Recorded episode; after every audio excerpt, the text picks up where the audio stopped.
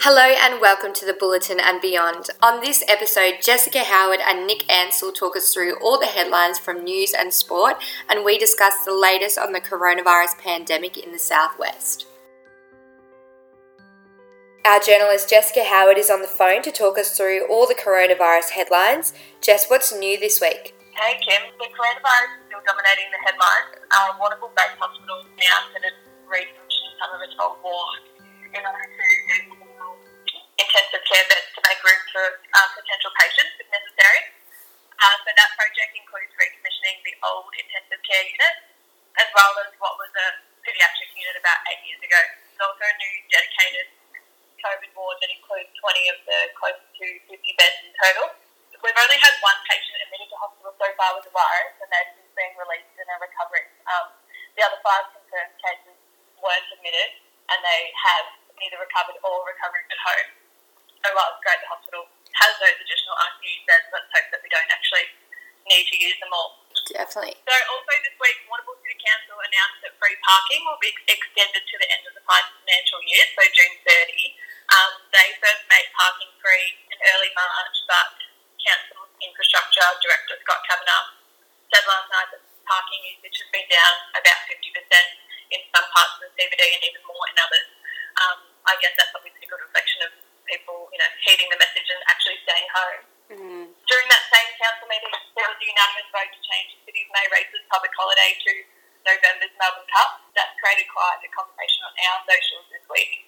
Um, during that same meeting, all councillors were in support of sending a clear message to state government to actually cancel or postpone that event, as May races is currently going ahead without a crowd. So those stories came as local healthcare facilities as well as local MPs and councillors urged people to stay home ahead of the Easter long weekend. Um, so we know it's not illegal for people to visit their holiday homes on the coast, but there have been numerous pleas for people to stay at their primary residence in order to help stop the spread of the virus. The local police have also announced that they will be running a five-day campaign. Um, so they'll be out full force hugging people who don't obey. So, you know, people who are outside for reasons other than exercising or attending medical appointments, stuff like that. The long weekend starts, but it's a weird time for us, and I think Easter will definitely be very different across the region. I spoke to Warrnambool City Council's Visitor Economy Service Manager Paul Pinkerton, and he said that the 2019 Easter weekend saw about 3,000 people visit Flagstaff Hill. He said they had 2,203 people turn up to a day on the hill on Easter Sunday, and just shy of 800 people came to see the night show. He said the Easter weekend is almost as busy as the Christmas to New Year's Day week for them. But we've received reports from accommodation providers who have absolutely no bookings over the long weekend. Um, I know Best Western Old Maritime reported just one guest in a 43 room hotel. Mm. So, yeah, it's obviously a pretty tough time for some, um, but it's not all doom and gloom. Uh, Saturday, we've actually got a yarn about some local businesses who are trying their best to spread positive vibes in what is a pretty difficult time. Um, that includes uh, Warrnambool businessman Jared McSween. Uh, he owns Mr. Brightside Pizza in Banyan Street. Um, and he's actually been taking on stock from business owners who have been forced to close amid the pandemic, and he's selling that stock from his shop, but not taking a cent for himself, which is just amazing. Mm. Um, so every Sunday he's been hosting a gnocchi night, and that's with pasta from a Port Campbell business that was forced to shut their doors um, due to the restrictions on their business. Um, and Jared said a customer actually got that positive ball rolling, so she came in and purchased a $200 voucher um, from his business, not to use right now, but to use at a later date, and I guess, yeah, to just help the business um, stay afloat in the current crisis. Fantastic. Yeah, we're seeing a lot of people um, sort of spread the kindness during this time. It's really beautiful thing to see. Um, thanks, Jess. No worries, and enjoy your Easter long weekend. Yeah, you too. we have our sports journalist Nick Ansell on the phone to talk us through what's making news in sports. Uh, Nick, what's been the headlines of the week?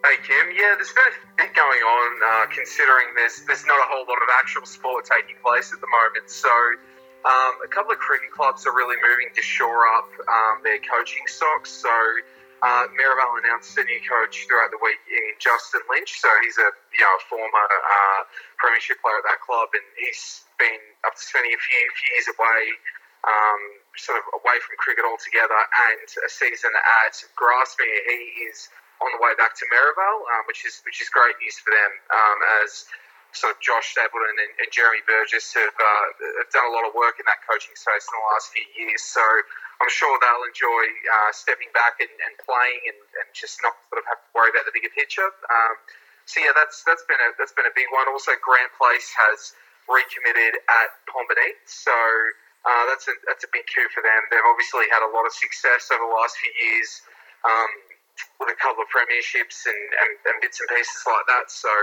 um, they'll be they'll be absolutely delighted to have him back on board. Um, I mean, otherwise, um, I know Justine, one of my colleagues, has, has been doing. Um, she's been doing a lot of work in the poll space online, and the interest in that has um, it's just been phenomenal. Um, mm. There was a poll she she put out this week uh, asking readers for their opinion, the uh, best Easter medalist of the last 50 years, and uh, it, it, managed to get over 1,000 votes from readers. Wow. So, um, people are people. Are, I think people are missing their footy a little bit. Um, certainly not least us, but, um, but yeah, definitely missing their footy and uh, yeah, loving loving any sort of footy content at the moment. So um, yeah, there's a, there's been a bit happening considering uh, there's no actual sport taking place. Fantastic. And speaking of footy, you've obviously got your footy podcast, The Main Break. Um, tell us who you featured this week, Nick.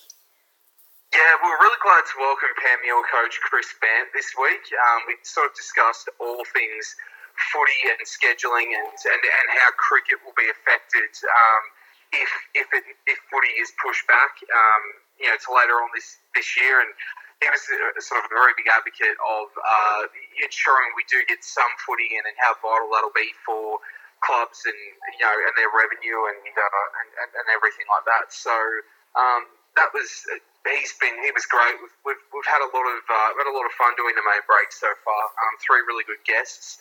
Um, it's uh, yeah, all we need is uh, we need people to jump on and subscribe to listen to that. Um, mm. Obviously, subscriptions um, really important part of uh, you know in us being able to provide quality journalism. So um, if you haven't already, um, yeah, we'd love to have you on board as a subscriber and um, keep bringing you content like the main break and, and the Booletin. So yeah.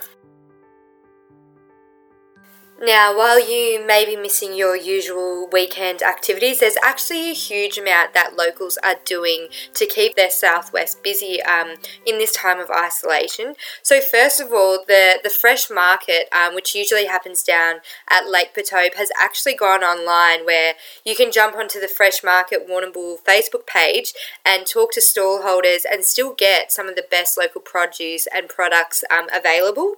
Two Warrnambool art galleries have put their exhibitions online. The Easter Art Festival competition, which is hosted by the Warrnambool and District Artists Society at Maryview Gallery, can be viewed through the Society's Facebook page or their website. And the F Project has a beautiful ceramic exhibition called Cornucopia by Anne Krause, and you can head to the F Project's website to view that. Also, this Saturday night, there is a live music event featuring 18 musicians. It's called Get Around Warrnambool Lounge Fest, and you can view it by tuning into the Warrnambool City Council, Coast FM, or Fitz Media Productions Facebook pages at 6 pm or you can also just listen on your radio um, at Coast FM and you can hear the likes of Nancy Schipper, Flynn Gurry, Gabby Steele, heaps more bands, and also a special performance from the Find Your Voice Choir. So it's set to be a phenomenal event.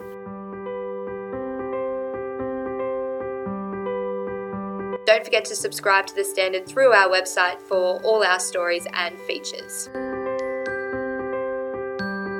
We acknowledge the traditional owners of country, the Gunditjmara people, and the traditional owners of country throughout Australia, and recognise their continuing connection to land, waters, and culture. We pay our respects to their elders past, present, and emerging. This has been a Warrnambool Standard production.